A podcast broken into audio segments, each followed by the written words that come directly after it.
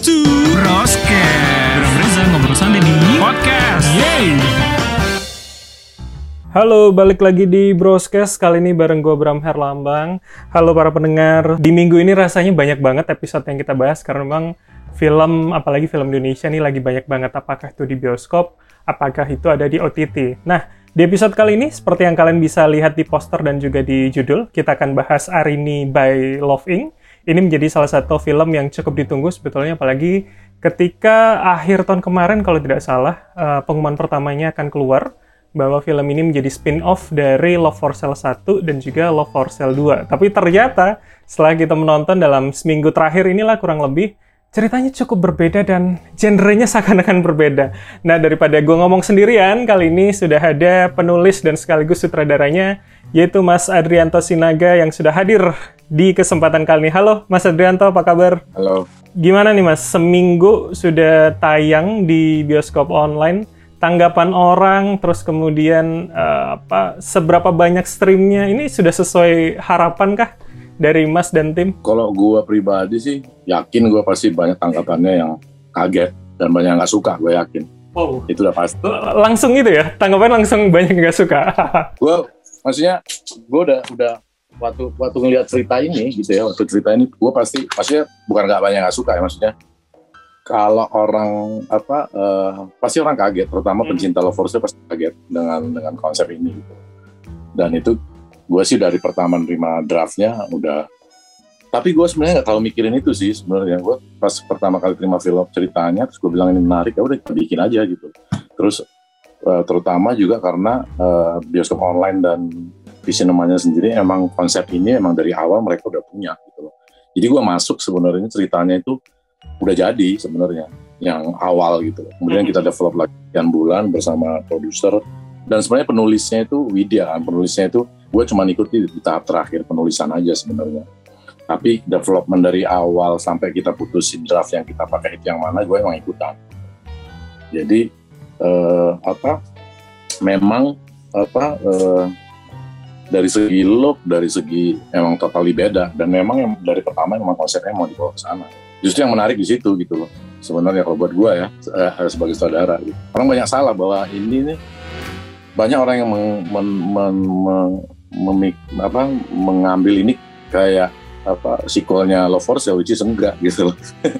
Tapi kalau kita bilang spin off cocok nggak berarti mas? Ya bisa, spin off bisa. Nah, memang spin off kan gitu dan memang kalau spin off itu kan sebenarnya eh, kadang-kadang eh, dia bisa-bisa nggak ada hubungannya sama cerita yang sebelumnya, tapi lebih menceritakan background karakternya kan sebuah hmm. karakter kemudian dikembangin lagi ada karakter di satu cerita kemudian karakternya dikembangin lagi mungkin entah itu asal muasalnya atau misalnya kejadian sesudahnya apa aja yang berhubungan dengan sebuah walaupun tetap unsur-unsur sale tetap ada ya gitu. Hmm. Tapi memang arahnya memang jadi beda.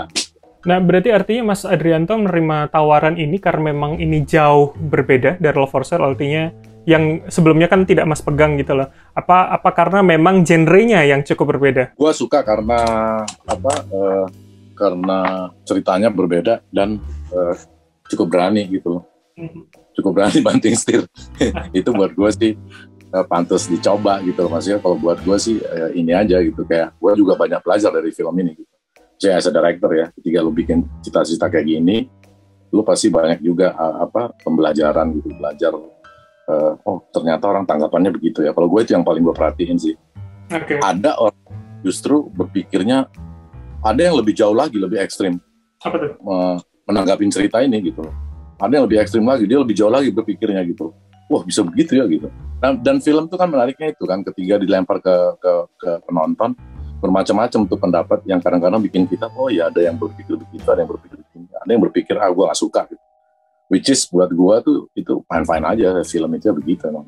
Tapi ini ya mas, tantangan dalam membuat sequel ataupun spin-off adalah uh, melawan fan teori dari fans uh, prequel ya gitu ya nggak sih? Ya itu udah pasti, udah pasti. Nggak usah lu bikin, nggak usah bikin spin-off, lu bikin sequel aja begitu kok. Hmm. Ya, kalau bikin sequel yang pertama, yang kedua gitu ya, pasti orang akan akan beda-beda. Tapi ya itu wajar gitu, maksudnya that's a movie gitu film itu ya begitu uh, salah satu yang gue tertarik dari kata Mas Adrianto tadi adalah uh, ini juga ada tantangannya gitu loh dalam membuat kali ini nah pertanyaan gue adalah, ini genre yang pas apa nih mas? Ada yang menyebut science fiction, ada yang menyebut psychological thriller. Yang mana nih?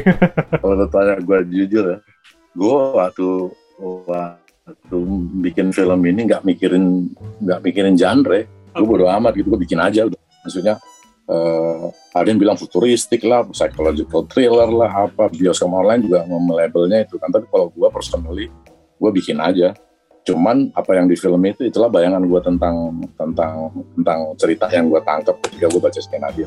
Terus kemudian ketika orang labelin ah, ini itu ya udah ya terserah mereka aja. Gue sih nggak mau pusing sama soal gitu gitu genre itu kan iya kan? Kayak misalnya horor misalnya horor. Tapi kan horor tuh ada juga. Horor yang drama gitu. Itu masuk yeah. apa gitu kan.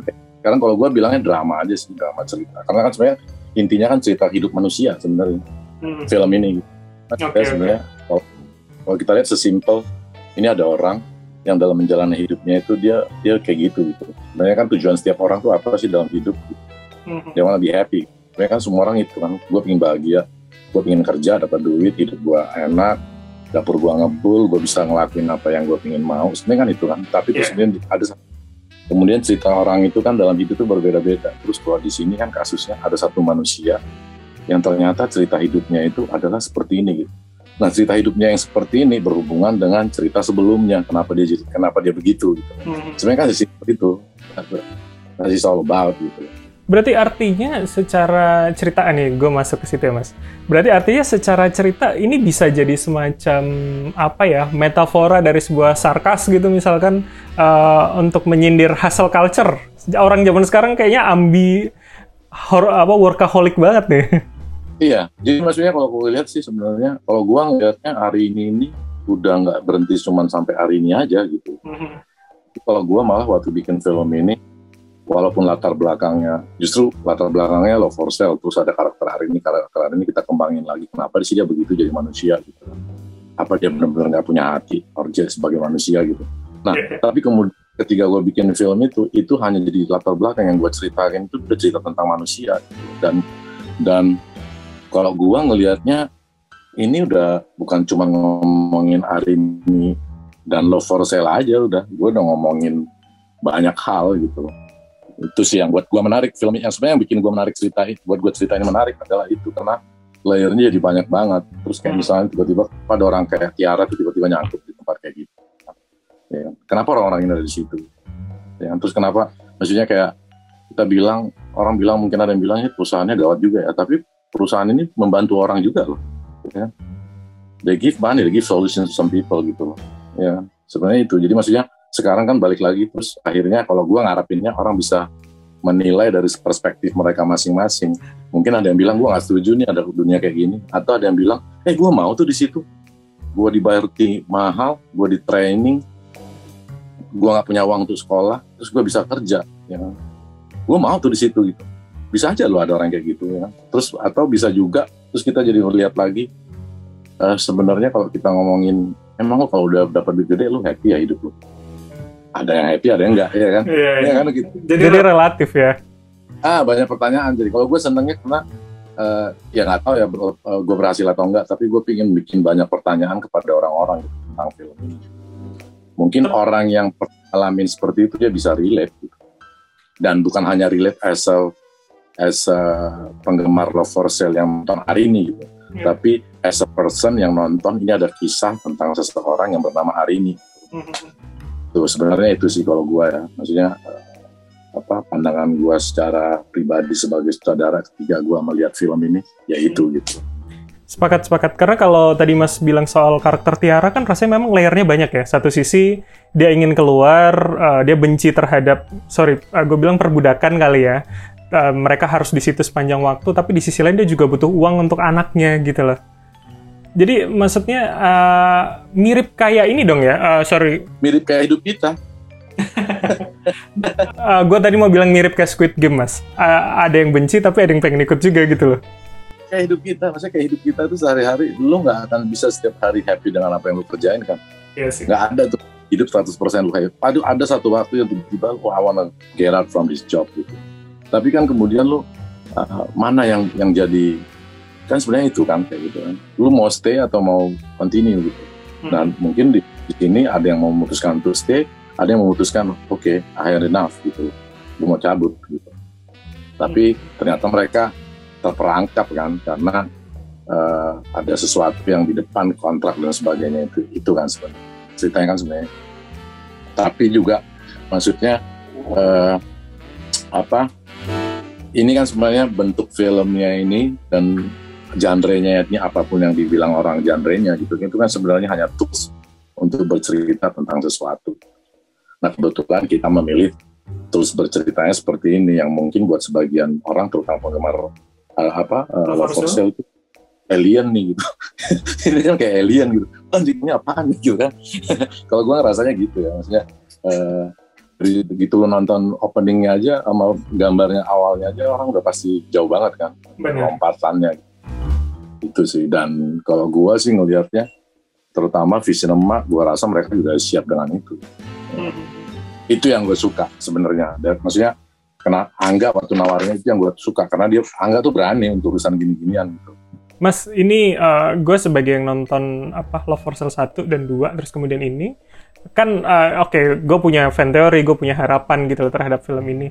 Tapi rasanya film ini kan berjalan cukup panjang untuk untuk kemudian uh, membangun pondasi-pondasinya ya setengah film ya kalau gue sebagai penonton menilai setengah ke belakang baru uh, lebih eksploratif bagaimana Arini untuk keluar dari dari konflik yang ada. Nah, apakah jangan-jangan memang Arini ini diset untuk ini adalah uh, apa batu loncatan dia untuk cerita-cerita berikutnya kah? Maksudnya kenapa tidak dijawab semua di sini? Kenapa rasanya ini hanya semacam uh, ya teaser sedikit lah untuk sosok seorang karakter Arini itu?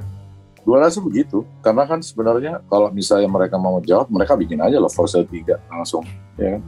Iya, iya. Ya, karena ini kan sebenarnya, kalau gue ngeliat nih, uh, sebenarnya yang gue suka juga adalah bahwa uh, bioskop online dan Visionoma itu punya pandangan akan kekayaan uh, karakter dan kreativitas yang ada di, di franchise-nya mereka gitu. Betul. Itu yang itu yang menurut gue menarik salah satunya dan kemudian mereka mencoba meng, apa, melebarkan lagi nih. Jadi misalnya dari satu ide itu istilahnya berkembang lagi, berkembang lagi. Jadi nanti bisa aja uh, apa ide yang datang berikutnya ya selain dari Love for Sale ya itu bisa lain lagi gitu loh ceritanya dan mereka bisa kalau sekarang kita udah banting setir kita hmm. bisa ntar beloknya lebih apa lompat lebih tinggi lagi gitu loh maksudnya. Dan itu yang menurut gua sebenarnya menarik kalau gua ya ngelihatnya.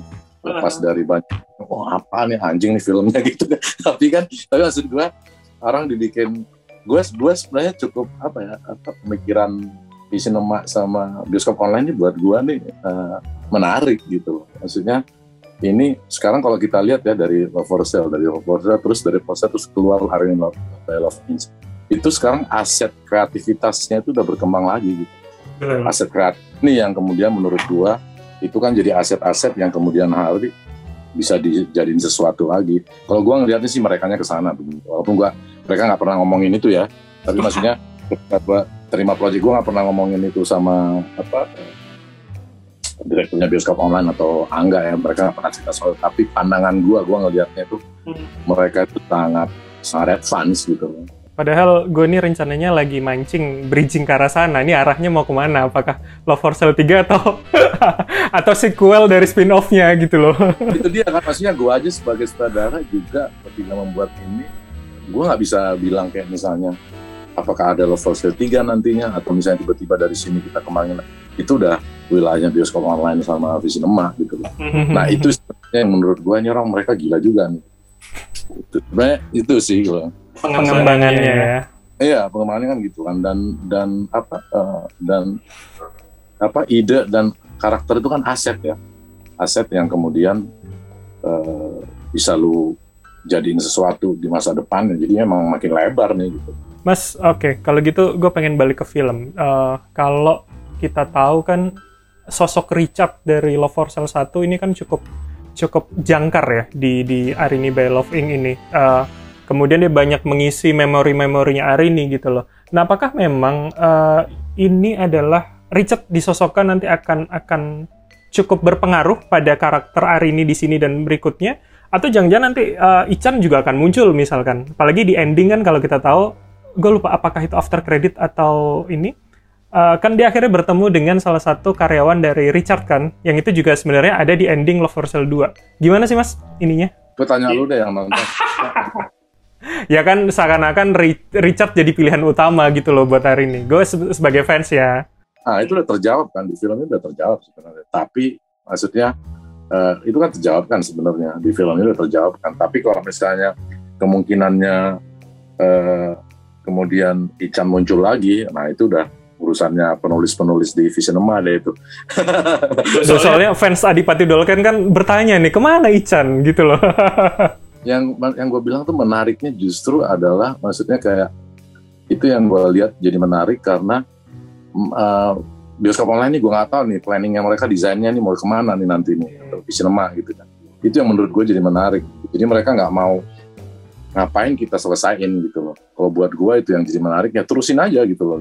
Jangan-jangan ceritanya bisa jadi ke mana-mana gitu loh. walaupun mungkin sebagian orang duh gue udah pingin tahu nih endingnya kayak apa gitu. Tapi kan nggak seru ya kalau kita terus tiba-tiba selesaiin sekarang gitu. Ya kan? Bisa aja tiba-tiba bikin Love for Sale 3 gue nggak tahu deh. Iya iya, iya. Benar-benar atau atau jangan-jangan spin off karakter lain ya. Bisa Mengingat NKCTHI kan cukup banyak tuh spin off spin off karakter lain mas. Uh, dan kalau menurut gua di era yang kayak sekarang nih ya, maksudnya kalau sekarang kan apa kayak uh, budaya menonton tuh kan beda banget ya, udah kayak sama dibanding dulu ya. Kalau dulu kan lu harus ke bioskop, sekarang tuh alternatif lu nonton tuh banyak banget platform. Nah, maksudnya dengan platform-platform ini gitu, kemungkinan-kemungkinan yang banyak ini tuh sangat bisa banget dikembangin lagi yang menurut gua uh, kalau gua bacanya mungkin mereka ke sana gitu. Mas ini menarik uh, mumpung tadi Mas Adrianto menyinggung soal apa budaya menonton gitu loh. Uh, biar yang gue tangkap ya sebagai penonton kemudian film pada OTT itu rasanya lebih pendek secara durasi dan tidak seeksploratif yang ada di bioskop. Lo melihat seperti itu kah sebagai sinias, Mas? Iya, uh, ya sebenarnya itu. Tapi sebenarnya juga itu juga uh, sebenarnya kalau mau jujur sedikit sebenarnya juga memang ada beberapa uh, orang yang mereview bilangnya uh, Love is terlalu pendek 70 menit ya sehingga itu gue buat juga setuju sih sebenarnya. Hmm. harusnya sebenarnya aja satu setengah jam gitu tapi memang bioskop online itu kan memang film memang dibuat untuk durasi 70 menit gitu. Tapi gue nggak tahu ya mungkin nanti ke depannya kecuali film-film memang dari feature yang di bioskop mereka ambil terus diputar di bioskop online. Maksudnya untuk originalnya gue rasa mereka juga harus mulai mikirin ke depannya mungkin bikin yang benar-benar durasinya sama kayak film bioskop gitu. Jadi maksudnya kita lebih banyak bisa menceritakan sesuatu. Itu gue setuju sih. Dan memang mungkin dibikin pendek gue nggak ngerti juga tuh. Mungkin karena beda ya kalau kita nonton di apa di tools sama beda di bioskop. Di bioskop kita gitu lo masuk lo nggak bisa keluar kan. Iya. Udah. Mau toiletnya sayang rasanya. iya. mungkin itu juga kali ya apa, apa eh, pertimbangannya gitu. Tapi gue rasa untuk beberapa cerita kalaupun mau panjang gue rasa juga gak masalah sih Mas Adrianto terakhir Mas uh, mengingat apa masalah tadi budaya menonton terus kemudian tren hari ini kan kalau gue bilang film itu mau di bioskop mau di OTT itu adalah yang syarat makna gitu loh. Uh, beberapa film membahas soal kekerasan seksual, membahas masalah patriarki, terus kemudian tadi ini kita sedikit menyinggung masalah hustle culture di sekitar kita. Menurut lo ke depannya film-film syarat makna seperti ini atau ada value di dalamnya yang ingin disampaikan, ini akan menjadi tren nggak sih di pandemi seperti ini, Mas? Gua rasa sebenarnya kalau kita ngomongin film ya, semua film itu, even sinetron ya, maksudnya itu semua kan punya makna ya, cuman cara berceritanya aja berbeda-beda. Tapi tetap aja semuanya itu kan menceritakan tentang kehidupan. Jadi menurut gua tuh film film apa pun selalu punya makna, walaupun ada juga ya yang gua rasa pasti ada selalu orang kalau mau bikin film itu kan tujuannya bercerita, berarti bercerita tentang sesuatu. Sesuatu itu kan pemandangannya maknanya deep atau enggak deep itu kan lain cerita ya, lain hal. Tapi selalu pasti semua film itu ada maknanya dan menurut gua eh, harusnya memang ya film itu harusnya begitu lepas dari dia cara menceritakannya berat atau nggak berat atau ringan itu kan sama aja. Jadi kayak misalnya orang bilang oh ini filmnya terlalu ngepop. Tapi sebenarnya kayak kayak kita nonton ini deh apa uh, uh, apa terlalu tampan deh misalnya. Terlalu tampan gue kebetulan production designernya itu kan sebenarnya sederhana ceritanya. Cerita tentang anak yang tampan banget gitu loh. Makin tampannya jadi ribet hidupnya. Itu kan juga ada maknanya kan. Iya, maksudnya yeah. itu kan punya tapi mungkin dia ngomongin hal-hal yang yang sederhana gitu. Atau misalnya kayak 30 hari mencari cinta dulu gue juga produksi desainer itu cuma cerita tentang orang yang berlomba-lomba untuk pacaran selama 30 hari. Tapi itu kan makna buat kalangan tertentu. Jadi setiap apa uh, setiap segmennya itu pasti mereka bisa memaknai dari film-film itu. Jadi kalau kalau kita ngomongin uh, eh, OTT ya dengan sekarang itu ya kalau misalnya maknanya bisa semakin dalam ya tentunya semakin bagus ya. Walaupun cara menceritakannya bisa yang dengan sederhana nggak harus terus tiba-tiba jadi ribet banget sampai kusut. Walaupun ada film-film yang kayak gitu dan ada penontonnya gitu nggak apa-apa. Ada orang-orang yang suka nonton ada orang yang nonton misalnya ah ini terlalu light buat gue gue nggak mau nonton yang begini. Gitu. itu kan pilihannya. Dan setiap film tuh pasti punya pasaran sendiri sendiri gitu. Betul. Ada yang suka. Iya ada yang nggak suka ada yang suka. Kayak film ini misalnya ya maksudnya kayak ada orang nggak suka ya wajar-wajar aja. Ada yang mau kritik silakan kritik. Misalnya kayak kalau kalau gue gitu kan gitu film baru lempar keluar filmnya akan ngomong sendiri gue gak perlu ceritain ke lu. Eh film gue bagus nih lo harus nonton ya gak perlu. The, the movie will, will, will talk by itself gitu. Maksudnya gue ngobrol kemarin sama beberapa orang yang nonton film ini. Banyak banget yang beda-beda banget pendapatnya. Ada yang tiba-tiba nangkep ini itu soal kebahagiaan. Hmm. ada yang nangkep ini soal kerja. Ada yang nangkepnya soal kok nggak ada uh, jawabannya hari ini love for sale nih gitu kan. Ada yang begitu. Garis keras tuh ya? ah tapi gue nggak nggak apa-apa gitu ya. Maksudnya itu mereka sah-sah aja untuk punya pendapat seperti itu kan. Setiap orang nonton mereka kan punya apa pencernaan sendiri ya tentang filmnya gitu. Tapi yang buat gue menarik adalah ketika gue baca dan dengar pendapat-pendapat yang berbeda ini sama with oh ada hal-hal yang gue nggak nggak pernah ceritakan ke orang cuman gue bikin di filmnya dia bisa nangkep loh. Itu uh, maksudnya itu apa bang itu gitu. Oh you get it gitu. Itu yang menarik kalau buat gua gitu. Ada yang kemarin tiba-tiba bahas kode. Itu kode opening itu apa tuh bang? Gitu. Yang kode opening filmnya itu. Dan itu memang memang di konsep gitu. Dia bisa baca loh. Siap. Uh, Mas Adrianto terima kasih. Padahal gua niatnya sangat ingin memancing tadi sebenarnya. memancing lanjutannya. Gue sih ngarapin mungkin uh, kan kalau Love for Sale kan dulunya memang konsepnya feature kan, feature film memang dia buat bioskop kan, bukan. Jadi memang uh, eh, gue ngarapinnya mungkin ya sesudah ini mungkin mereka bikin itu, gitu. Mungkin kalau bikin itu jadi menarik juga, ya. Yeah. Kita nggak tahu tuh. Jadi maksudnya kayak apa? Kayak ini kalau buat gue sih refreshing aja dulu sebentar lihat sesuatu yang anjing apa aneh gitu kayak ya kan kayak lu lihat lihat apa lihat uh, pemandangan indah di kampung tiba-tiba lu lihat piring terbang gitu. Wah, iya iya jauh ya. Eh, tanggapan lo tentang filmnya something that uh, yang diomongin di film ini emang gitu. Jadi berarti pesannya kan nyampe gitu. Hmm. Ada sebagian pesan walaupun sebenarnya kalau ngomongin cinta di film ini pun cukup dalam ngomongin cintanya, tapi nggak diomongin gitu. Maksudnya uh, kenapa hari ini ada selalu ada yang tertinggal di otaknya kan itu kan apa itu coba ya? Hmm. Kenapa ada yang selalu tertinggal di otaknya gitu?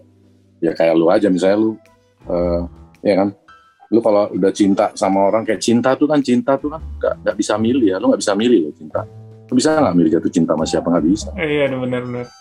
Happen gitu aja terus tiba-tiba itu lengket di otak lu atau lu suka sama satu orang lu mau lihat itu orang itu akan tetap ada di memori yang paling dalam itu kan sebenarnya kalau lu jeli itu juga ada dibicarakan di film ini gitu. Iya, iya, iya asik. ya, ya, ya, baru sadar, baru sadar. Siap, uh, terima kasih sekali lagi Mas Adrianto telah menyempatkan untuk ngobrol di Broadcast kali ini. Kita tunggu tidak hanya kemudian kelanjutannya seperti apa, tapi juga karya-karya berikutnya. Kan tadi sempat katanya lagi ngerjain project berikutnya nih. Kita tunggu nih kejutannya apa lagi, Mas. Thank you ya. Dan kalau begitu, para pendengar, terima kasih juga sudah mendengar uh, episode kali ini. Silakan tinggalkan komentar untuk uh, beberapa aplikasi podcast yang bisa menaruh komentar atau bisa langsung komentar di Instagram kami di @broscast.podcast. Kalau begitu, sampai sini dulu. Kita ketemu lagi di episode mendatang. Sampai jumpa.